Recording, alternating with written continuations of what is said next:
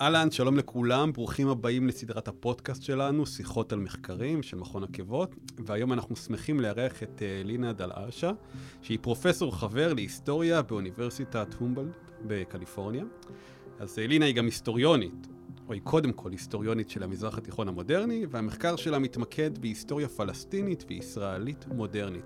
יש לנו הרבה נושאים לדבר עליהם. נכון. ארכיונים, ראיתי שכתבת לאחרונה מאמר על טנטורה גם, זהות פלסטינית, קולוניאליזם ועוד. כן. אבל היום נתמקד במחקר די ארוך שנים כבר שאת עורכת על העיר נצרת בשנות ה-40 ובשנות המדינה הראשונות. אני חושב כן. שפרסמת כבר שני מאמרים בנושא הזה, שאותם קראתי. כן. ואמרת לי שעוד מעט יוצא הספר בנושא הזה. נכון. אז, אז על עיר נצרת באמת אה, יצ... נכתב לא מעט על ידי יהודי, בנרטיב ה... הישראלי הציוני גם של המלחמה, יש לה, יש שלל הסברים למה חסו על העיר הזאת אה, בזמן, אה, בזמן המלחמה. אה, אבל את עושה היסטוריה קצת אחרת, או הרבה אחרת. מאוד, כן. אז בואי... אז, אז המוקד של העניין הוא, הוא, בעצם יש כמה מוקדים של העניין. המוקד הראשון הוא ש... ש ההיסטוריה שאתה מדבר עליה, כאילו בעצם מדגישה את אחת ההתערבויות הכי חשובות במה שאני מנסה לעשות, שזה בעצם ההיסטוריה שמתחילה ב-48. אז בדרך כלל לא חושבים על היסטוריה כמתחילה או נגמרת בנקודת זמן מסוימת, אבל כשמגיעים לפלסטינים, אז פתאום יש לך נקודת זמן מאוד מאוד ברורה. ההיסטוריה הפלסטינית מתחילה או נגמרת ב-48. אז כשאתה מדבר על ההיסטוריונים הישראלים או הכותבים הישראלים שמדברים על מה שנקרא בסוגריים, במרכאות כפולות, ערבים ישראלים, אז פתאום יש ישות חדשה שנולדת ב-48, שלא הייתה קודם, ופתאום ההיסטוריה שהייתה עד 48 לא קיימת. האנשים האלה מנותקים לחלוטין מהעבר הזה, ובעצם יש היסטוריה פלסטינית שהיא מקוטעת. והיא גם מקוטעת עוד פעם ב-67, לא באותם, באותם ממדים, אבל היא, היא מקוטעת. ואחד הדברים שאני מנסה לעשות זה להגיד, כן, היה נכבה, כן, הרסו את הערים הפלסטינית, נצרת היא הסיפור שבדרך מסוימת הוא היוצא מן הכלל, כי נצרת היא העיר הפלסטינית ששורדת בתוך ישראל, ובעצם נהיית לי עיר, כי היא עיר רשמית מאז 1876, כשהקימו את העירייה, או מתישהו בתקופה ההיא, רשמית, אבל היא, היא לא עיר, היא לא ה-urban center של הפלסטינים, כמו שיפה ותל אביב ולד ורמלה, אה, כך, אבל ב-48' היא פתאום מוצאת את עצמה כהעיר הפלסטינית, מה שקראתי לו בעצם העיר בעל כורחה. כי אין עיר פלסטינית אחרת.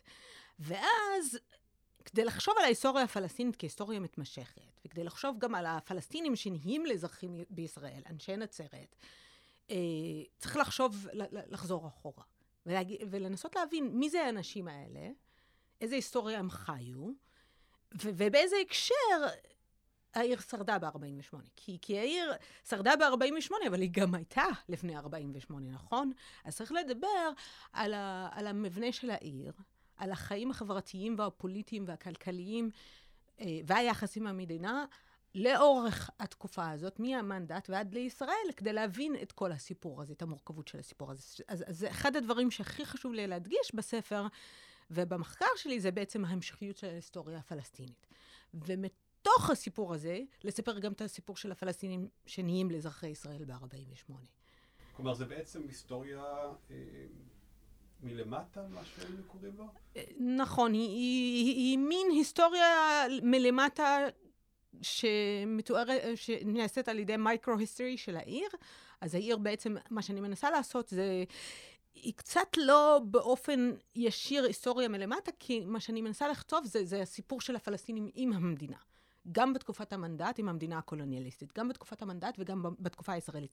אז אני מנסה להדגיש מה הפלסטינים עשו, איך הם חיו, איך הם הגיבו לתנאי, לתנאי הקולוניאליזם, אבל באותו זמן אני גם מנסה לספר את, ה, את הסיפור של המדינה. המדינה היא לא במרכז, אז זה היסטוריה מלמטה בזה שאני מדגישה ובעצם center שמה במרכז את הסיפור הפלסטיני.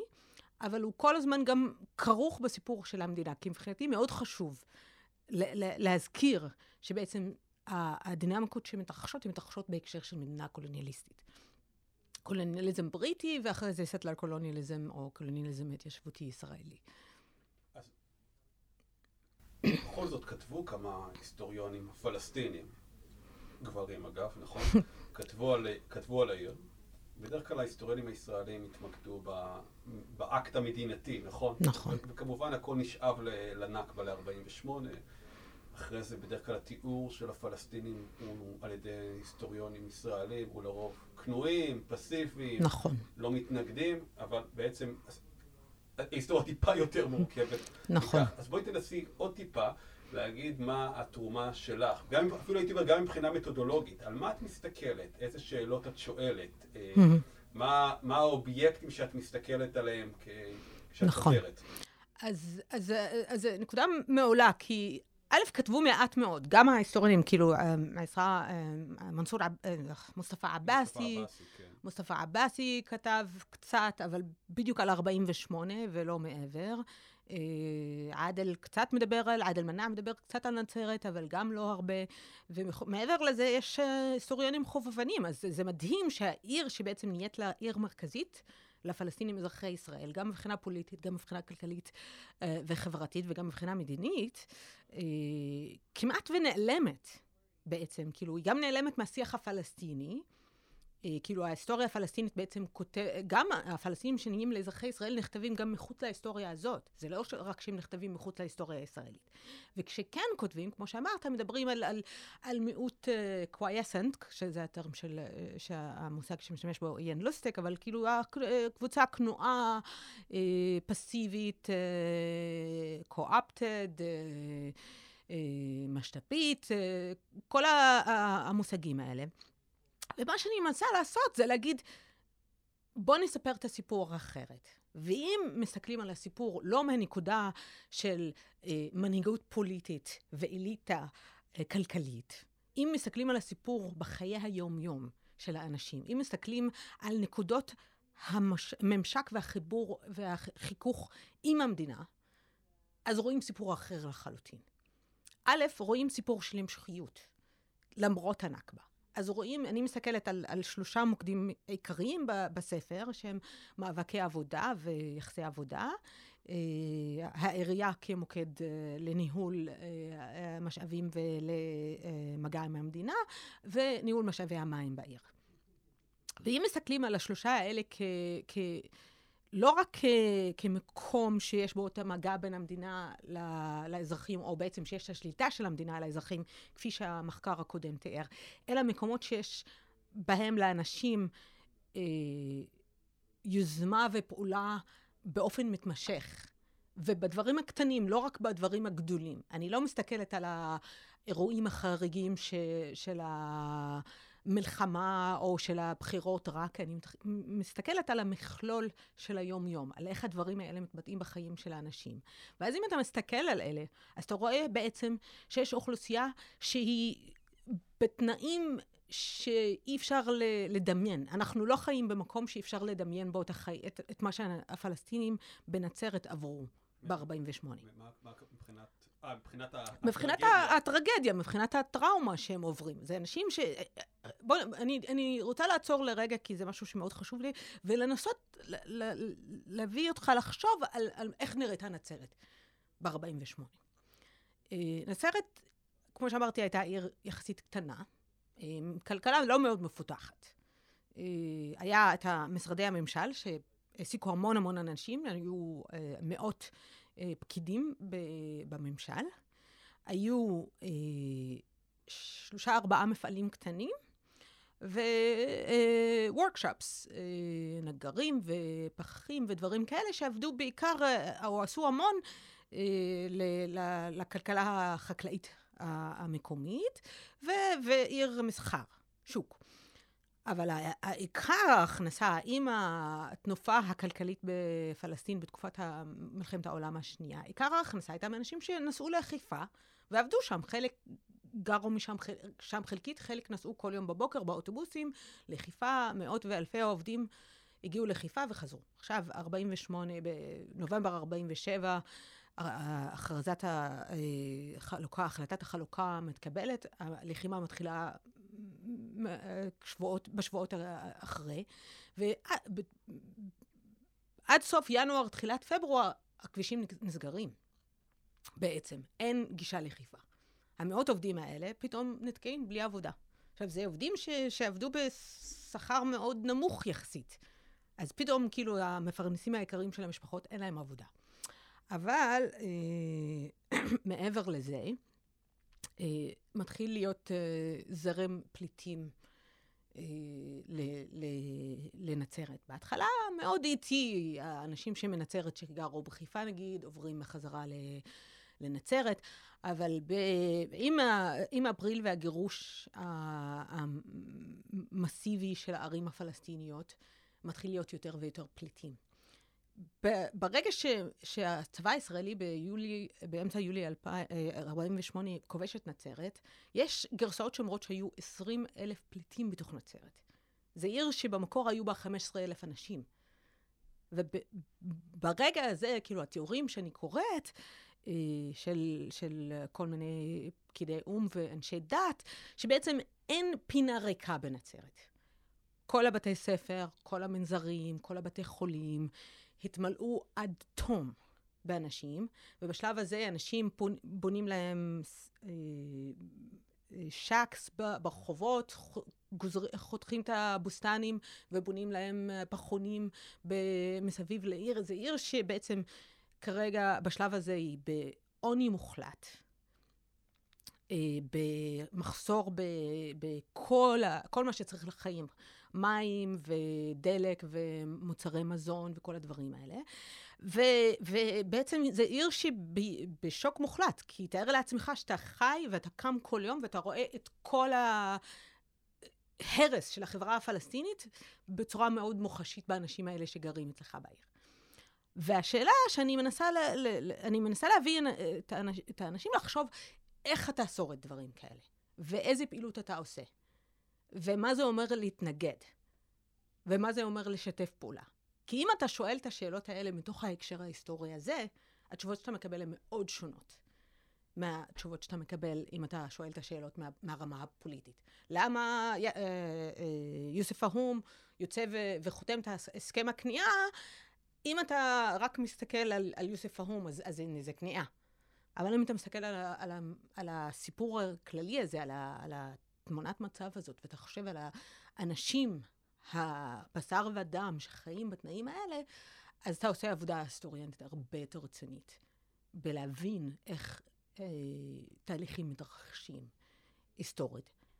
כי אתה שם לב באמת לאנשים גם למטה, לא רק ליוסף ההום, אלא למי שיוסף ההום מייצג. אתה גם שם לב לכל הקצוות. כי אחד הדברים שאני גם מאוד מדגישה במחקר שלי, זה, זה התנגדות מוחלטת לדיכוטומיה שמאוד מאוד שכיחה כשמדברים על היסטוריה פלסטינית של, של גבורה ו, ובגידה, של uh, uh, resistance ו-collaboration. זה כאילו ההיסטוריה מסופרת תמיד בשני קצוות. ומה שאני אומרת זה שאנשים הם לא...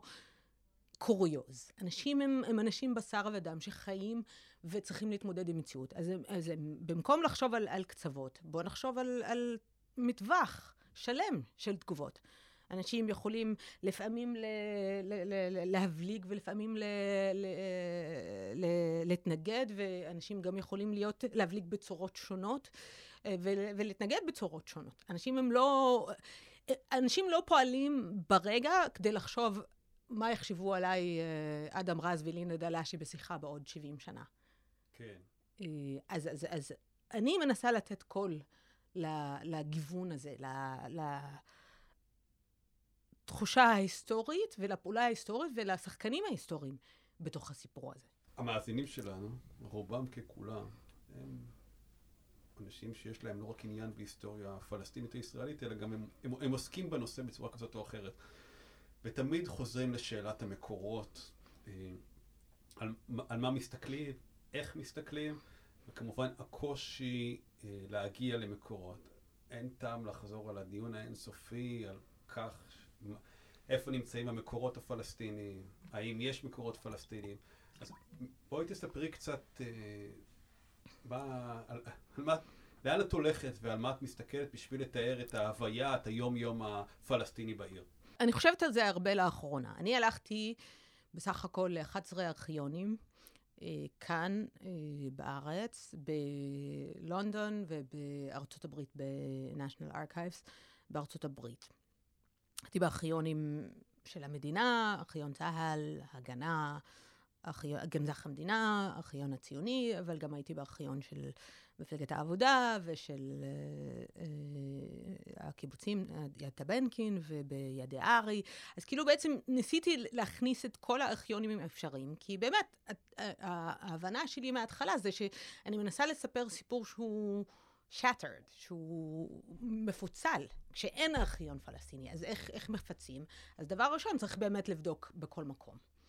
אבל אחד הדברים שאני מאוד חושבת עליהם לאחרונה זה שבעצם איזה מזל יש לנו, החוקרים כאן, שיש לנו, שאנחנו בעצם חוקרים של קולוניאליזם, היסטוריה קולוניאלית, זה שיש לנו surveillance states. מדינה שהייתה מאוד מאוד אה, מעוניינת לעקוב מקרוב אחרי האזרחים, אחרי האנשים שחיים בה. וזה משאיר לנו הרבה הרבה עקבות. כי, כי אנשים, רוב האנשים לא כתבו. אה, לא השאירו לנו רקורד כתוב על מה, מה הם עושים ומה עברו ומה חשבו. אבל המשטרה כן כתבה. גם ה-COD הבריטי וגם המשטרה הישראלית וכל גופי הביטחון מאוד מאוד עקבו אחרי, הם הלכו לפגישות, לאספות של הקומוניסטים וכתבו את כל מה שנאמר שם, ואפילו לפעמים אתה מוצא סיפורים על הבעות פנים ועל בדיחות שעשו שם ודברים כאלה. והם כתבו על, על, על כל מי שניסה לעבור, לעשות כל דבר בעצם. אם, אם אתה מסתכל בארכיון, אם אתה רואה את האנשים שמנסים ללכת לעבוד בבניין בנצרת, אה, ללכת לעבוד בטברה, נגיד, אחד המסמכים הכי מעניינים שמצאתי, בשלב מסוים יש מצוקת אבטלה איומה בנצרת. ועם התערבות הכנסייה וכל מיני גופים, כי נצרת בכל זאת חשובה וצריך לשים לב, כי שהעולם לא יראה שישראל מקפחת הערבים ומקפחת העיר הקדושה, אז מוצאים, מחליטים להוציא, להוציא עובדים, פועלים מנצרת, לעבוד בבניין בטברה, בכנסייה בטבריה, בכנרת. ו, ואז המושל הצבאי צריך לאשר איזה עובדים יכולים לקבל, ללכת לקבל את העבודה. אז אתה רואה בשוליים הערות כמו אדום, בן דום של אדום, אדום כמובן זה, זה קומוניסטי, שזה אומר שאתה פסול מלקבל עבודה. ו- ודברים כאלה, אם אתה חושב על המסמך הזה, סתם מסמך קטן באמצע התיק שקבור שאף אחד לא חושב עליו, אבל המסמך הזה מספר סיפור על, ה- על האנשים בעצמם, אבל גם על איך המדינה מתייחסת אליהם. זה מה שאני מנסה לעשות. אני מנסה לספר את ההיסטוריה הפלסטינית, את הסיפור של האנשים האלה שלא נתנו להם ללכת לעבודה, או אלה שכן נתנו להם ללכת לעבודה, מתוך העקבות שאני מוצאת מתוך המסמכים הישראלים. ומסמכים פלסטינים, כלומר, יש באיזה בוידים ו... באיזה ארון בגדים ישן בנצרת, אה, איזה יומנים, מכתבים? אני בטוחה שיש. אה, אני לא הצלחתי להשיג. אה, השלב שאני בו, התחלתי בו את המחקר שלי, לצערי, במובן מסוים, היה שקרוב מאוד לשלב שהספר של הלל כהן, ערבים טובים, יצא. וברגע ההוא היה אובססיה מאוד גדולה של אנשים של למה אתה מחפש את ההיסטוריה הזאת. כולם פתאום התחילו לדאוג, כי, כי זה לא יכול להיות שאתה מחפש, שאתה מעוניין לספר את הסיפור הישראלי, הסיפור הפלסטיני, או הסיפור של הפלסטינים. אנשים, לא היה, לאנשים היה הרבה חשדנות שאתה מחפש לספר את ה... להוציא את, ה, את הכביסה המלוכלכת, או... אנשים מתכוונת אינטליגנציה פלסטינית. האנשים ברחוב אפילו. הספר של, של הלל קנו המון המון אנשים רגילים, לא אנשים שקוראים ספרי היסטוריה כ, כתחביב, אלא אנשים שהלכו לחפש את המשפחה שלהם, או, או משפחה אויבת או משהו כזה. אז, אז היה גם רגע כזה, אבל גם uh, יש, uh, יש עכשיו תנופה מאוד מאוד גדולה של, של החיונאות פלסטינית. חובבנית לרוב, יש כמה ארגונים כמו חזה האם, אה, ו-Institute for Palestine Studies שמנסים לעשות ארכיונים, אבל בעיקרון יש הרבה חובבנים כאלה שמנסים לאסוף ניירות. ויש ניירות, ו- ויש משפחות שמוכנות קצת לשתף, ויש משפחות שפחות מוכנות לשתף, אבל במקרה שלי לא הצלחתי למצוא הרבה, הרבה דברים, אבל גם כי חלק מזה זה שהדברים שחיפשתי היו פחות uh, רגילים. אתה יודע, אנשים מחפשים uh, דברים פוליטיים גדולים וזה. כשאתה שואל אנשים, אז, אז לרוב הם חושבים שאתה, שמה שיש להם לא מעניין אותך. למרות שמבחינתי זה הסיפורים החשובים, המעניינים. אה, אז, אה, אז יש memoirs, אה, זכרון, ספרי זכרונות שנכתבו, שהשתמשתי בהם בנצרת, אבל הרבה פחות, לצערי, חומרים שנשמרו מארכיונים פרטיים.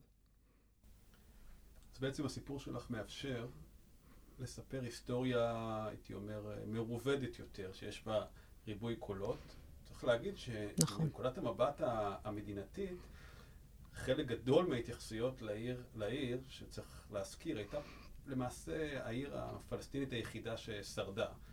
אה, מתייחסים בשנים לאחר, לאחר הנכבה, בשנות הממשל הצבאי, לעיר בתור כן צרעות קומוניסטי.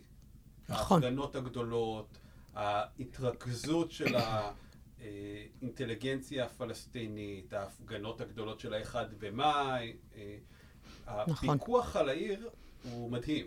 נכון. עד כדי כך שבכבישים שמובילים עומדים תמיד אנשי ממשל צבאי וכדומה. נקודת המבט הפלסטינית, mm-hmm. לאורך, לאורך אותם שנים, איך, אה, ואני לא מתכוון דווקא הקומוניסטית, שמן הסתם היא פוליטית ולוחמנית, איך, איך ה-common פלסטיני הנצרתי רואה את החיים במדינת ישראל הצעירה והחדשה? אה, זו שאלה מאוד, אה, מאוד טובה, אבל זו גם שאלה שאי אפשר לענות עליה באמת. כי, כי ה-common פלסטיני, אני, לא אני ולא אתה יכולים לענות עליהם. אני יכולה להגיד לך ש, שיש הבנה הדדית, אני חושבת, לחשיבות ולמרכזיות של נצרת. בין הממשל הישראלי לאנשי נצרת. ולאנשי נצרת אני מתכוונת אה, בעיקר לה, לה, להנהגת העיר, לא רק הקומוניסטים, אלא גם ההנהגה הדתית וההנהגה של העירייה והאליטות החברתיות, כלכליות. ו, וכולם מבינים שיש כאן סיפור שהוא יוצא מן הכלל. כי, כי, כי הישראלים מצד אחד הם משתמשים בנצרת כמקרה בוחן. הם, הם מנסים להחליט על המדיניות כלפי הפלסטינים, כי, כי בינתיים גם הממשל הישראלי, וכשאני אומרת ישראלים, גם כאן אני, אני אדגיש, כמו שאמרת, הסיפור שאני מנסה לספר הוא מרובד ומסובך, וחלק מהדברים שאני מסבכת זה המדינה, המדינה מדינת ישראל, לא, אני לא מתייחסת אליה כאל גוף אחד, כי היא לא גוף אחד ו, ומאוחד, הם עדיין מנסים להבין, גופי הממשל, איך בדיוק שולטים בפלסטינים, ומה צריך לעשות, ומה המטרות של השליטה בפלסטינים, ואיך צריך לעשות את זה. ויש מאבקים מאוד מאוד מאוד מסובכים, בין, במיוחד בין משרד הפנים ל, ל, לממשל הצבאי. כי, כי הם, אה, שניהם מרגישים ש, שאחד דורך על השני, ויש להם שוני משמעותי בתפיסה לאיך, למש, למשילות. לא ספציפית לערבים, אבל, אבל כשהיא בשטחי הממשל היא בעצם יוצאת בכיוון הזה. אבל גם הם וגם הפלסטינים בנצרת מבינים שמה שקורה בנצרת בעצם מעצב את המדיניות הישראלית כלפי הפלסטינים, אבל גם מעצב את התגובה הפלסטינית לישראלי, למדיניות הישראלית. אז גם הקומוניסטים וגם ההנהגה הדתית וגם הנהגת העירייה בעצם מדברים לאנשי נצרת, ובשם אנשי נצרת, כנציגים של, של הציבור הפלסטיני בתוך ישראל. ו, ו, וכאן יש מתח מאוד מאוד מרכזי שמתחיל מהרגע הראשון. אה, בין האזרחות כ, כתפיסה להגנה על הבקה, אני אשתמש במושג הערבי בהתחלה, כי אני חושבת שאין תרגום מדויק, בקה זה ההישארות בבית, בעצם, ש, שתורגמה ל-survival באנגלית ו, ודברים כאלה. ואני חושבת ש, שלפלסטינים, ברגע ההוא, ההישארות בבית היא הרבה יותר מ-survival. היא בעצם כאילו המאבק על לא להיות פליטים. היא על המאבק להיות בבית שלך ולהישאר כפלסטיני גם בתוך מדינת ישראל. וכחלק מהמאבק הזה, אזרחות נהיית לכלי, לכלי מרכזי, לכלי שהוא מאוד חשוב. אנשים מדברים במושג של אזרחות, הם מזכירים לישראל כבר ב... ב אני חושבת, 19 ליולי 48, יומיים אחרי שנצרת נכבשת על ידי הצבא הישראלי, הקומוניסטים נפגשים עם, אה, עם בכור שטרית, והם אומרים לו, שר המיעוטים, והם אומרים לו, בהכרזת העצמאות אתם כתבתם שאנחנו נהיה אזרחים ושלא לא יהיה אפליה. אז האזרחות נהיית לכלי מאוד חשוב בהאחזות בבית, ההאחזות אולי זה התיאור, תרגום טוב לבקעה, ומצד שני, אה, אנשים כבר מבינים שהמדינה לא מתכוונת לכלול אותם. שהמדינה מגדירה את עצמה כמדינה יהודית, ושהמדינה תנסה לקחת כמה שיותר מהרכוש שלהם, למנוע להם לחזור, לחזור מעלי הבית, כי גם כשמצב הפליטים מתייצב בנצרת, יש 5,000 פליטים בתוך נצרת. בעצם שליש מתושבי נצרת ב-49 זה פליטים. אז, אז כבר מבינים ש, ש, ש, ש, שצריך להיאבק בצורה מסוימת או אחרת. כדי להישאר בבית, כדי לחזור לכפר, כדי לקבל עבודה, כדי לקבל אוכל. אה, הכל הוא, הוא נהיה ל, ל, בעצם אה, מאבק יומי. ובתוך זה, כאילו, התפיסה של ישראל היא בעצם באה בתוך זה. עכשיו, צריך גם להזכיר לאנשים שאם אנחנו שואלים על האדם הקטן, האדם הקטן, הוא נפגש עם המדינה במקרה אחד. או תוך נציג אחד, שזה הממשל הצבאי. זה השוטרים הצבאיים שעומדים בכניסות לנצרת, כמו שהזכרת, אבל זה גם המושל שאתה צריך ללכת אליו לאישור על כל דבר, ולעמוד שעות מחוץ לבניין, ומן הסתם ראית תמונות ושמעת תיאורים על האנשים שעומדים שעות ושעות אה, כדי לקבל אה, היתר לכל דבר. וזה הממשל שהם רואים ביום-יום. והוא בדרך כלל מאוד מקפח.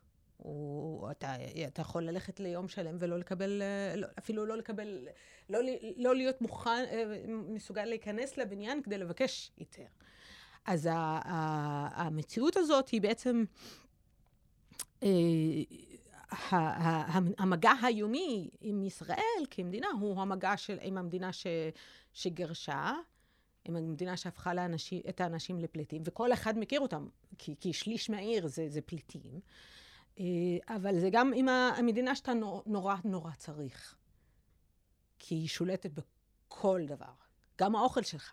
אנחנו מזכירים גם שתקופת צנע מתחילה ממש מוקדם, ואז תלושי האוכל ו- וכל הדברים האלה, וללכת לעבודה וכל הדברים האלה. אה, ואז צריך להוסיף לזה נדבך נוסף. שבתקופה הזאת יש את המפלגה הקומוניסטית שנהיית לפעילה הכי המרכזית בחברה הפלסטינית מבחינה פוליטית, ולהם יש עיתונות, ולש, ולהם יש קאדרה שהוא קיים, שהוא רגיל לפעילות פוליטית, כבר מלפני 48', אז הם יכולים לצאת לכביש. והם יוצאים לכביש בכוח, הם, הם עושים הפגנות ואספות ופגישות, ו, והם מפעילים תנועות עבודה, והם עושים שביתות, והם מארגנים את כל הדברים האלה. ובתוך זה, חלק מהטיעון שלי בעצם, הם, זה, הם מגבשים שיח ציבורי. שהאנשים הקטנים שומעים ומודעים אליו. חלק מהם מפחדים מזה, כי, כי אתה נענש אם אתה קומוניסטי, אבל את השיח, הם מעצבים את השיח, את השיח הפלסטיני. בגבולות האלה שבהם בעצם יש התעקשות על אזרחות ועל פלסטיניות כשני דברים ש, שבאים ביחד אה, כלפי המדינה. אחד הדברים, אני חושב, המעניינים, הוא האופן שבו אזרחי המדינה היום, ישראלים, יהודים, פלסטינים, תופסים את הממשל הצבאי. Uh, היום אתה, אני חושב שאדם משכיל, יהודי, לא יודע בכלל שהיה ממשל צבאי, נכון. או אולי הוא יודע שהיה דבר כזה, אבל אין לו מושג מה זה. אבל העובדה שהדבר הזה היה קיים בערך 18 שנה, מ-48 עד 66, הוא חלק אינטגרלי אה, לא רק מההיסטוריה הישראלית, אלא להבנתי גם מהזהות של פלסטינים שהיום, מאזרחי המדינה. האם בתוך המחקר שלך, ובתוך ההיכרות שלך עם התחום הזה, איך, ה, איך הדבר הזה אה, משולב, הייתי אומר? כלומר, התחושות האלה של העלבון האדיר, שזה מה שאני בעיקר שומע מפלסטינים, הפיקוח האינטנסיבי, הגזל אה, של האדמות, הפיקוח על התנועה, הצורך, אה, הצורך לקבל אישור לכל דבר כמערכת של, מערכת של איזה בארטר. נכון. איך הדבר הזה היום לדעתך משפיע, או השפיע, בשנים, של, בשנים טיפה יותר מאוחרות? אה, הממשל, המערכת של הפלסטינים עד היום בעצם, עם המדינה, היא, היא, היא מוגדרת על ידי הממשל הצבאי. אה, גם, גם שהדור היותר צעיר פחות מבין מה, מה בדיוק היה, אה, אנחנו כולנו גדלנו על, על, על, על הסיפורים האלה של, של ההשפעה של הממשל על החיים של הסבא וסבתא, של ההורים. אני גדלתי למשל על אחד הסיפורים שאבא שלי תמיד סיפר, זה, זה שהיה יום, איזה יום עצמאות, אה, היה, בא איזה פקיד רשמי, הכריחו אותם, אפילו לא הביאו להם דגלים, לא, לא קנו להם דגלים, הכריחו אותם לצבוע דגלים על, על המחברות שלהם ולהרים אותם. צריך להגיד, להזכיר למאזינים שלנו, שהממשל הצבאי, או מדינת ישראל, התעקשה מאוד לציין את אה, ימי העצמאות בכפרים נכון. הפלסטינים. נכון, כאילו, זה, זה נורא מוזר לנו לחשוב על, על, על, על למה מדינת ישראל צריכה להכריח ילד בן, לא יודעת, אני חושבת שהוא היה בן 11, ל, ל, לצייר אה, דגל ישראל על, על המחברת שלו, שעכשיו צריך להזכיר לאנשים, אנשים עניים מאוד. אז, אז אתה מכריח אנשים להשתמש ב, ב, ב, במעט ה, שיש להם כדי לה, להרים דגל ישראל, כדי להראות ל... לאיזה סגן שר, או אפילו לא יודעת אם הוא היה כזה בכיר, שפלסטינים חוגגים את יום העצמאות. אבל, אבל גדל, אנשים מכירים את הסיפורים האלה ברמה כזאת או אחרת, אנשים גדלו עם זה, וזה חלק ממה שמעצב אותנו.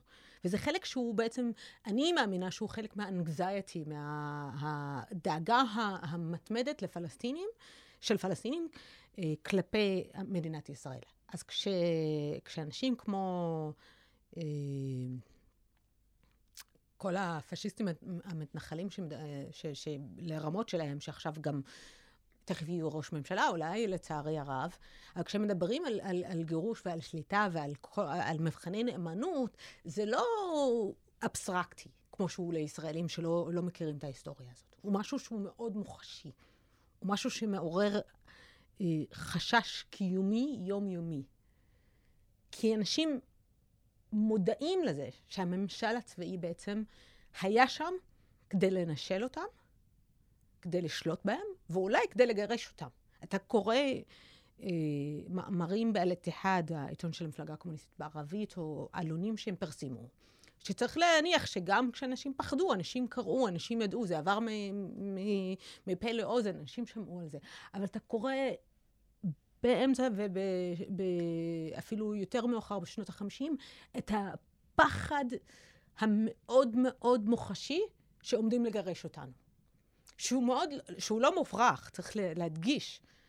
את מג'דל מגרשים ב-50, 51. הגירוש נמשך עד 59, אפילו יותר. גדי אלגזי עכשיו מראה שבעצם הגירוש, כאילו, עד לעכשיו היה מוסכם ש-58, 59 זה הגירוש של הבדואים, אבל גדי מראה שאפילו זה נמשך עוד יותר.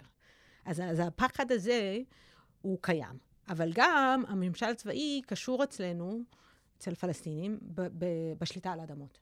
הרי אחת הסיבות המרכזיות של קיום והמשך הממשל הצבאי הייתה נישול הפלסטינים מהאדמות. עם המסגרות החוקיות האחרות, שכמובן נוצרות, אה, האפוטרופוס על נכסי נפקדים, וחוק האדמות, וכל הדברים האלה. אבל הממשל הוא בעצם חלק מרכזי בסיפור הזה. הוא מכריח אנשים לחתום על ויתור האדמות, הוא מחרים קרקעות, הוא סוגר שטחים שאנשים לא ילכו אליהם, כל הסיפורים האלה. והפחד מהפקעת הקרקעות ש, שנבנה אז, הוא בעצם ב, ב, בלב יום האדמה ב-76, כי אנשים מבינים, בשלב הזה כבר נישלו את הרוב המוחלט, כי עד סוף הממשל הצבאי נישלו את הרוב המוחלט של האדמות של הערבים, אבל ב-76 מבינים ש, שזה לא נעצר, שהממשל ממשיך למרות שהוא נגמר, והמאבק על האדמה נהיה למשהו מאוד מאוד קריטי. בתודעה הפלסטינית בתוך ישראל ומעבר אליה, כי, כי יום האדמה בעצם נהיה, נהיה סמל לפלסטינים בכל העולם. אה, אבל זה, לדעתי, זה מאוד מאוד מושרש בחוויה של, ה, של הדיכוי והנישול של, ה, של הממשל הצבאי. וזה נמשך עד להיום. כל פעם שאתה רואה, נגיד, סיפור על כביש 6, התרחבות כביש 6 שמשתלטת על קרקעות ערבים, ההדים של ההשתלטות על קרקעות ערבים במוביל הארצי עדיין מהדהדים. יש לי, אני הולך אה, רגע למקרו. את היסטוריונית. כן. פלסטינית, אזרחית מדינת ישראל. אני גם היסטוריון, אז יש לנו, אנחנו חברים באותה גילדה. מה, איך היית מתארת את מצב ההיסטוריה, ההיסטוריוגרפיה הפלסטינית היום בישראל? ציינת, יש לנו, יש לנו את ה-Institute for Palestinian Study, יש לנו כמה מכונים ב, ב, ברשות הפלסטינית, אבל כשאת מסתכלת על ישראל, על האוניברסיטות בישראל, אנחנו בדרך כלל, אני יודע שמתקשרים למכון עקבות וצריכים את ההיסטוריון התורן הפלסטיני, אז תמיד הם אומרים, דיברנו עם מוסטפא עבאסי, דיברנו עם מוסטפא קאבה, דיברנו עם עדל מנה. אה, נהיה איזה חוג יחסית די סגור. איך את רואה את זה אה, מהכיוון שלך? אה, אני חושבת ש, שאנחנו בתקופת מעבר מאוד מאוד מעניינת. יש את הדור, הדור, גם היה קייס פרו כשנפטר בינתיים, אבל היה את הדור הזה של, ה, של הגברים הערבים ההיסטוריונים, שהם היסטוריונים שיש לי הרבה הרבה כבוד אליהם, שנבהיר, ש, שהיו צריכים לעבור מסכות מאוד לא קלות כדי להיות היסטוריון פלסטיני שכותב על היסטוריה פלסטינית בתוך ישראל. זה, זה היום קשה, אז תחשוב על 30 שנה מקודם או לפני. המושג של למצוא עבודה כשאתה כותב משהו ביקורתי על מדינת ישראל, אני מניחה שהיה מפחיד מאוד, שוב, אפרופו המסורת של הממשל. אה, אבל אני חושבת שאנחנו בנקודת מפנה, כי יש לנו דור צעיר של חוקרים, ובעיקר חוקרות, אני חושבת, מאוד מאוד מרשימים ומעניינים, שמאתגרים גם את ההיסטוריה, ההיסטוריאפיה הישראלית המסורתית, אפילו גם ההיסטוריה החדשה אגב, וגם את ההיסטוריוגרפיה הפלסטינית, ומנסים לספר סיפורים הרבה יותר מסובכים, הרבה יותר ניואנסים, הרבה יותר מורכבים, שמנסים לערב שכבות אחרות של אנשים שלא דיברו עליהם. שזה לדעתי גם, אגב, זה, זה, זה תהליך שהוא מאוד מאוד... Uh, משקף את התהליך של, של כתיבת ההיסטוריה. כותבים את ההיסטוריה הממסדית בהתחלה כי היא הרבה יותר uh, זמינה וכי גם היא יוצרת את הבסיס. ואז מנסים לסבך ול, ולאתגר אותה. ויש באמת uh, חוקרות, uh, היסטוריונות ואחרות, כמו אריסה בר-חורי, והמד זועבי, ובסמה פהום, אה, שכותבות ומנסות באמת להכניס רבדים אחרים וקבוצות אחרות לתוך הנרטיב הזה. ויש גם חוקרות מובילות כמו שירין סייקלי, שכותבת על היסטוריה פלסטינית בתקופת המנדט, אבל, אבל שבעצם הן מגדירות אה, אפשרויות וגבולות שיח חדשים שבעצם מעצבות מחדש את הכתיבה של ההיסטוריה הפלסטינית מתוך נרטיב אחר, שהוא יותר... אה, אה, שמתעקש על, על כתיבת הפלסטינים לתוך ההיסטוריה שלהם, בכל הקבוצות שלהם, שמתעקש על המסגרת אה, של, של settler colonialism, של, של קולוניאליזם התיישבותי, כמסגרת ש, שבעצם מאפשרת לנו להסביר את ההיסטוריה הפלסטינית כמכסה אחת, ולא כ, כהיסטוריה מקוטעת, ושמביאה את, ה, את העומק וה...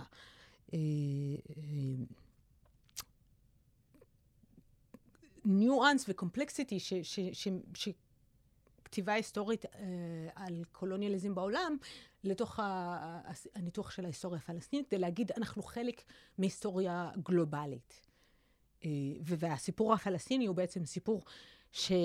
יכול לעזור לנו להבין היסטוריה עולמית בצורה יותר מסובכת, יותר מפוקחת ויותר מעניינת, אבל גם הוא, הוא סיפור שיכול להרוויח הרבה מלהבין היסטוריה עולמית. אנחנו לא ה exception, כי אחד הדברים, אחת הבעיות שהכי צריך להתמודד איתם לכתוב היסטוריה פלסטינית וישראלית, זה שיש התעקשות מאוד מאוד גדולה על exceptionalism, שזה אינטרס של, של, של ההיסטוריה הממסדית הישראלית כמובן, כי, כי להגיד שזה מקרה שונה. זה, זה המדינה היהודית של, של השיבה מגלות ו, וכל הסיפורים האלה, זה, זה, זה משהו שנורא קשה להתמק, להתמודד איתו, אבל כשאתה אומר, זה חלק מסיפור מוכר בעולם. זה לא המקום היחידי. יש בו כמובן את הייחודיות שלו, אבל זה חלק מסיפור שחוזר על עצמו בעולם, וזה חלק ממגמות. אז אתה בעצם מספר את הסיפור אחרת, ואתה נותן קול. לאלה שבעצם ההיסטוריה הממסדית הישראלית השתיקה לכל כך הרבה זמן. זה, זה רק uh, דגשים אחרים, או זה גם קונספציות מחקריות uh, אחרות? Uh, אני חושב שיש כאן גם איזה היבט אולי של uh, הכבוד הפלסטיני, שניסיון לנסות uh, להגן או לא להגן uh, על uh, uh, מה שקרה. כלומר, תקחי אותנו רגע טיפה לתוך, ה, לתוך הדינמיקה של היסטוריונים והיסטוריונות פלסטיניות בישראל, על מה המחלוקות הגדולות? אה, אני לא חושבת שזה בקטע של להגן, אלא יותר להשמיע את הקול. אני, למשל, אחת הנקודות המפנה שלי בתחילת דרכי כהיסטוריונית, אני קראתי את המאמר של אברהים אבו לורד, uh, The Pitfalls of Palestiniology, שאני, זה מאמר שאני חושבת שהוא חובה לקרוא לכל מי שרוצה לכתוב היסטוריה, על פל... היסטוריה פלסטינית או היסטוריה של פלסטינים. וזה קצת מוזר לחשוב שב-1981, אברהים אבלורד, האינטלקטואל הפלסטיני, צריך לכתוב שצריך לכתוב את הפלסטינים לתוך ההיסטוריה שלהם. שצריך לכתוב היסטוריה פלסטינית בשביל היסטוריה פלסטינית, ולא כ... כנספח להיסטוריה ציונית ישראלית או משהו כזה. ומבחינתי זה הפרויקט שלי. ואני חושבת שזה הדור ההיסטוריונים החדש, זה הפרויקט שלו. זה, לא, זה דור שלא רוצה להתנצל, הוא לא רוצה ל, ל, לכתוב היסטוריה שהיא לעומת, אלא לכתוב היסטוריה שהיא פלסטינית גרידא. זאת אומרת, כמובן שאנחנו עדיין, כמו שדיברתי על המחקר שלי, אנחנו עדיין מבינים שזו היסטוריה שהיא סבוכה בהיסטוריה הציונית ובהיסטוריה הקולוניאלית. אבל אנחנו גם רוצים להגיד, היו פלסטינים, יש פלסטינים, ש, שחיו כי, כי הם פלסטינים, כי הם כאילו, כי הם חיו, הם אכלו ושתו ו, ו, וקמו בבוקר ועשו את כל הדברים כפלסטינים, ולא כנתינים של הממשל הבריטי, ולא כ, כמושא של, ה, של הציונות, אלא כפלסטינים בעצמם. ואני חושבת שהחשיבות של הסיפור הזה, היא בעצם גם מביאה את המקום של הכרה. כי אחד הדברים שאנחנו נאבקים בהם זה באמת מחיקת הפלסטינים. מההיסטוריה שלהם, מהאדמה שלהם, מהתודעה הבינלאומית. אנחנו טרוריסטים ושמרנים ו- ו-backwards וכל הדברים האלה, והניסיון, אני חושבת, של ההיסטוריונים וההיסטוריוניות הפלסטינים עכשיו, זה באמת לספר סיפור אחר שאומר, אנחנו כאן, אנחנו קיימים, יש לנו היסטוריה, אנחנו חלק מהיסטוריה יותר רחבה. אנחנו חלק מקהילה בינלאומית יותר רחבה, ואנחנו מתעקשים על ה-presence שלנו. אנחנו מתעקשים לכתוב את עצמנו מחדש לסיפור שהוציא אותנו מתוכו. ש, שבכוח בעצם הכוחנות של הנכבה המתמשכת בעצם היא שהוציאו אותנו מתוך הנרטיב של עצמנו, ואנחנו מנסים להגיד, יש לנו זכות, כמו שאדוארד סעיד דיבר על ה-permission to narrate, יש לנו את הזכות של לספר את הסיפור שלנו. אז מה הפרויקט הבא?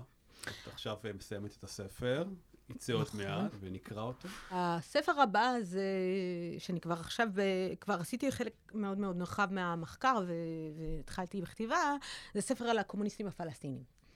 אה, שזה עוד קבוצה שקצת נדחקה לשוליים של ההיסטוריה, כי בתוך המאבק על הגבורה וה, והבגידה, הנרטיב הזה, שנהיה בעצם כאילו לספור המרכזי על הקומוניסטים. אבל בגלל שמנסים... שאלות uh, עסקאות הנשק, 48, התפקיד של הקומוניסטים וכדומה. נכון, שזה, הם, הם, הם, הם ה, ה, הקור, אבל לא הדבר היחידי. זה כאילו כל ההיסטוריה, כל, ה, כל מה שאפשר לחשוב, אנחנו דיברנו מקודם על הספר של מהרב, זה בעצם כאילו, הפחיתו היסטוריה שלמה ודורות שלמים של פעילים פוליטיים לשתי נקודות זמן בעצם. וכל מה שאפשר לדבר עליהם חייב להיות מתוחם למקום הזה. ו- ושוב, אני חוזרת, אני כהיסטוריונית, אני חוזרת כל פעם ומזכירה שצריך לכתוב היסטוריה ולחשוב על היסטוריה מתוך ההקשר, ה- ה- ההקשר שבו קורים הדברים. רגע, אמרת שתי נקודות. נקודה אחת אה, זה כמובן הסוגיה של המקום של הקומוניסטים הפלסטינים ב-48'. מה הנקודה השנייה? אה, שהם, בתוך ה-48 יש את עסקת הנשק, שתיהם בתוך ה-48, זה עסקת הנשק והחלטת החלוקה. הבנתי. אבל, אבל זה כאילו שתי הנקודות שכמעט באופן כללי מת- מתעקשים עליהם, ואז מתוכם בעצם מבינים גם את ההיסטוריה שלפני וגם את ההיסטוריה של, של.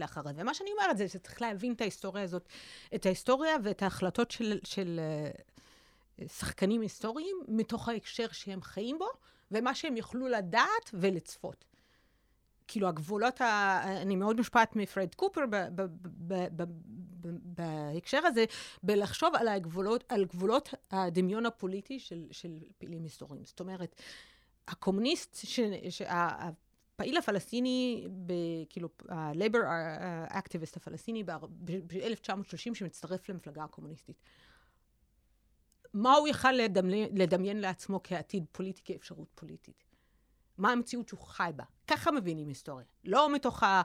אה, 20 שנה אחרי זה המפלגה הקומוניסטית עומדת לבגוד במרכאות בפלסטינים, אלא מתוך המקום הזה. אז מה שאני מנסה לעשות בעצם לספר את ההיסטוריה של הקומוניסטים הפלסטינים כסיפור שלהם עצמם, שהם בעצם חלק פעיל מתוכו. ושוב, לא כאלה שחשבו על עצמם, וואלה, מחר בבוקר יקום ויגידו, תאופיק טובי היה בוגד, או מחר בבוקר יגידו, אמיל חביבי היה גיבור, או משהו כזה, אלא אני חי במציאות הזאת, ואני פועל לפיה. אז אני מסתכלת על, ה, על הפעילות, על, על הדור הראשון של הפעילים הקומוניסטים שמצטרפים בשנות ה-20 המאוחרות ושנות ה-30, ובעצם ה, על הדינמיקה של הפעילות הקומוניסטית במאבק לאומי. ובמאבק, אה, מה שהם חשבו בעצם, בניסיון לשלב את המאבק הלאומי למאבק האוניברסלי של הקלאס, של המאבק איך אומרים קלאס בעברית? מעמד. מעמדי, נכון. המאבק המעמדי.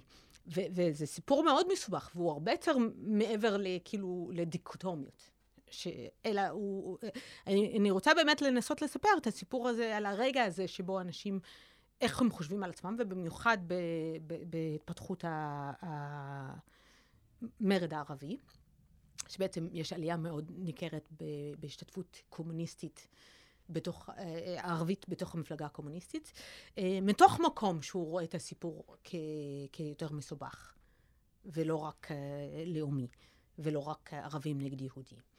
אה, ואז נקודת המבט, הזמן השנייה, כאילו 48 בעצם נכנסת לתוך המסגרת הזאת. אז אני לא, לא מדברת על 48 כנקודה אחת, כ, כנקודה נפרדת, כי אני חושבת שצריך להבין את ה-48 בהקשר הזה. צריך להבין את ההחלטות של הקומוניסטים מתוך ניסיון של כמעט 20 שנה בשלב הזה, של להיות פעילים פוליטיים ולהיות מעורבים ולקרוא את השטח ולהיות בתוך השטח. ואז אני מדברת על, על תקופת הממשל הצבאי, ובעצם ה... כש, כשיש מעבר מאוד מאוד רדיקלי במעמד של הקומוניסטים. כי אחרי 48' בעצם האליטה הפוליטית ההנהגה הפוליטית הפלסטינית נעלמת. לא רק ההנהגה הפוליטית, בעצם יזיד סארי מדבר על זה על כ political class. זה גם השכבה המשכילה וזה גם ה middle class, זה נעלם לחלוטין. ו, ונשארים בעצם הפעילים הפוליטיים שבעצם כבר היו פעילים, היחידים שנשארים זה הקומוניסטים.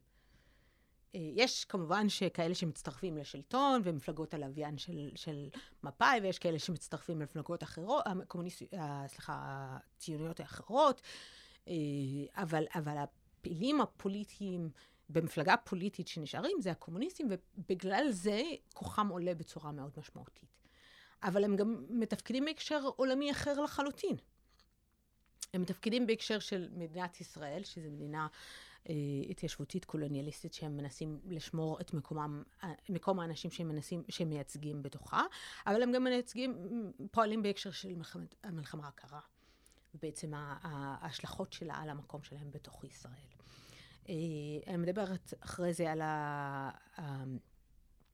בעצם 76 כנקודת מעבר, מפנה אחרת של הקומוניסטים, שבה בעצם ההתגבשות הפורמלית, בעצם ההתאחדות הפורמלית של, של השיח הלאומי עם השיח השמאלני קומוניסטי בעצם, אבל שהוא בעצם בצורה, ב, ב, ביצירה של חד"ש, של, ה, של החזית הדמוקרטית, יש, יש מעין אה, ניסיון ל, ל, ל, להכניס שפה מאוד מאוד ספציפית לאומית. לא, הקומוניסטים תמיד דיברו בשפה שהיא בעצם הגנה על זכויות הפלסטינים כקבוצת לאום, אבל המעמד משתנה בעצם, כי, כי התמונה הפוליטית בתוך הפלסטינים משתנה בעצם. אה, ו- ואני מסיימת באוסלו כ- כנקודת אה, מפנה שבה בעצם לכל הפלסטינים יש אה, דילמה מאוד קשה של, של מה המשמעות של, של אוסלו ו, ומה המשמעות של זה מבחינת הפלסטינים כזכויות קולקטיביות, אבל מבחינת הפלסטינים בתוך ישראל כחלק מהפלס, מהעם הפלסטיני. שאלה אחרונה. כן. ש... אה, תראי, קראתי כמה מחקרים שלך וגם של חוקרות פלסטיניות uh, אחרות,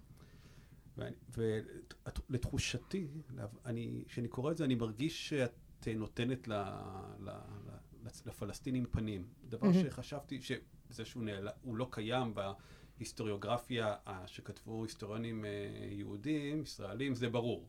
זה קשור גם כמובן למחסום השפה, אבל זה קשור גם לכך שעל העיסוק במקרו, נכון? בהחלטות הגדולות. Mm-hmm. נכון.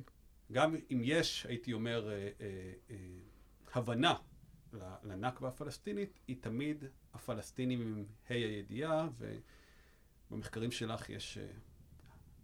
אולי אפשר לקרוא לזה האנשה. אני אומר, יש, mm-hmm. יש לפלסטינים פנים ואפשר, ואפשר להזדהות עם הדמויות, עם הכאבים שלהם. נכון.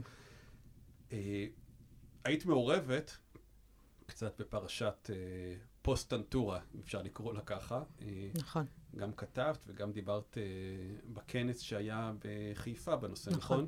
נכון. נכון. אה, וגם בדוק אביב. אז אני, אני רואה את uh, פרשת אנטור היום כנקודה מדהימה, כלומר חוסר הקשב של הציבור היהודי למה שהיה שם, uh, לעומת הקשב הרב שיש ליהודים לפרשות אחרות שקשורות uh, לכאבם מ-48. נכון. כהיסטוריונית פלסטינית, מה יש לך להגיד על פרשת אנטורה היום? אנחנו מניחים כרגע בצד לשאלה של מסמכים ו- וכדומה. מה שאני רוצה להגיד על זה, זה ש... אה, זה לא מדהים בכלל, האי קשב הישראלי. אפילו הסרט טנטורה בעצמו הוא בעצם ההתגלמות של כל הסיפור הזה. כי אם אתה רואה את הסרט טנטורה, ויש לו הרבה דברים שאני מעריכה, אני רוצה להדגיש, אבל אם אתה רואה את הסרט טנטורה, זה סיפור ישראלי לחלוטין, הפלסטינים לא קיימים בסרט. הם מושא הסרט, אבל אם אתה חושב, תחשוב על זה, כמה פלסטינים יש בסוף, הסרט, בתוך הסרט, כמה פלסטינים מדברים בתוך הסרט, איך הפלסטינים מופיעים, הם, הם, הם, לא, הם לא ישות, אפילו שם הם לא מואנשים בצורה מסוימת. כי, כי זה חלק מהש, מהנרטיב הישראלי ש, שמאוד עסוק בעצמו. הסיפור של טנטורה, מבחינת ישראלים, זה לא סיפור הפלסטינים שנרצחו. זה סיפור העליונות הישראלית, טוהר הנשק, ההצדקות המוסריות ומאבקים אקדמיים. בישראל. אבל הפלסטיני לא נמצא בשיח הישראלי. גם כשהוא נמצא, הוא לא נמצא. האנשים של טנטורה, נגיד, חשבת, חשבתי על זה אחרי זה, אה, הייתי פעילה בזוכרות אה, לפני שנסעתי הברית, ואני עדיין מעורבת, אבל אחד הדברים שנגיד זוכרות עשו באחת האזכרות הראשונות של דיר יאסין, היה ששמו רשימות, רשימה של אנשים שנרצחו, ויקראו את הרשימה. זה המינימום שבמינימום של הכרה, אם אתה חושב על זה. נגיד בארצות הברית זה say, say, say their names, say her name, זה נהיה למוטו מאוד מאוד חשוב. להגיד את השם זה להכיר ברמה הבסיסית והראשונית. אפילו בסרט טנטורה, שהוא כל כך במחלוקת וכל כך התבכיינו על זה שהוא פוגע בנרטיב הישראלי, בתחושה הישראלית. שמעת שם של מישהו? לא את כל השמות, שם של מישהו אחד, חוץ מאולי האח של האישה המבוגרת שמדברת. עדיין, זה, זה, זה התחושה שלי ושל הרבה היסטוריוניות והיסטוריונים פלסטינים, שאנחנו נאבקים כל הזמן להכרה הזאת, למקום שבו מכריחים ישראלים לראות פלסטינים כבני אדם. ובני אדם ש, ש, ש, שישראלים עשו נגדם פשעים, שישראל, מדינת ישראל, הפרויקט הציוני עשו נגדם פשעים איומים. אבל לא רק ברמה המופשטת הזאת של להגיד, אה, אנחנו מכירים, היה, היו טווחים, היו פשעים, קרו דברים, כי כשומע הישראלים אומרים את זה כל הזמן, אבל ברמה של להגיד, היה כאן עם, בשר ודם, אנשים חיים, שהיה להם משפחות ואהבות ואכזבות ואדמה ש, ש, ש, שגידלו בה עצים שהם היו מאוהבים בהם, וכל הדברים הקטנים האלה, הם היו כאן. והם לא כאן היום, אבל הם רוצים לחזור לכאן. מבחינתם יאפה ולד וטנטורה ועין חוד הם עדיין מקום מוחשי שהוא המקום שלהם. ואני רוצה שישראלי שיסתכל על, על החורבות, במרכאות, כי ככה קוראים לזה, אבל אני חושבת על הבתים ההרוסים של האנשים, ויראה את הפרצוף של האנשים האלה, ויכיר את הסיפור שלהם, וידע שהיה שם אנשים שחוו שמחה ו- ואהבה ו- וכאב, אה, ושבעצם הם עדיין קיימים שם. למרות העקירה, אנחנו כאן. ואנחנו לא, לא נעלם. כאילו, זה, אני חושבת שזה הכי חשוב להגיד, להזכיר לישראלים שזה, זה שאתם מתעלמים מאיתנו, זה שאתם מחרישים את הסיפור שלנו, ואת הכאב שלנו, ואת החוויה שלנו, ואת המקום שלנו באדמה שלנו, זה לא, לא יעלים אותנו, אנחנו כאן. זה מה שאני עושה כפרויקט היסטורי, וזה מה שאני עושה כפרויקט פוליטי עכשיו, זה להדגיש את הסיפור שלנו כחלק מהמקום הזה, ולהנכיח אותנו בתוך הדיסקורס, בתוך השיח, בתוך ההיסטוריה, ובתוך המקום הפיזי עצמו. לינה, אנחנו צריכים לסיים, לצערי. תודה רבה שבאת, אנחנו ניפגש אה, כשהספר על הקומוניסטים, כשהמנוסקריפט יישלח, אז אנחנו ניפגש, אז תודה נכון. רבה שבאת. תודה לך. תודה לכל המאזינים. אתם מוזמנים להמשיך לעקוב אחר הפעילות של מכון עקבות באתר שלנו, בפייסבוק, בטוויטר ובערוץ היוטיוב שלנו. נתראה בשיחה הבאה.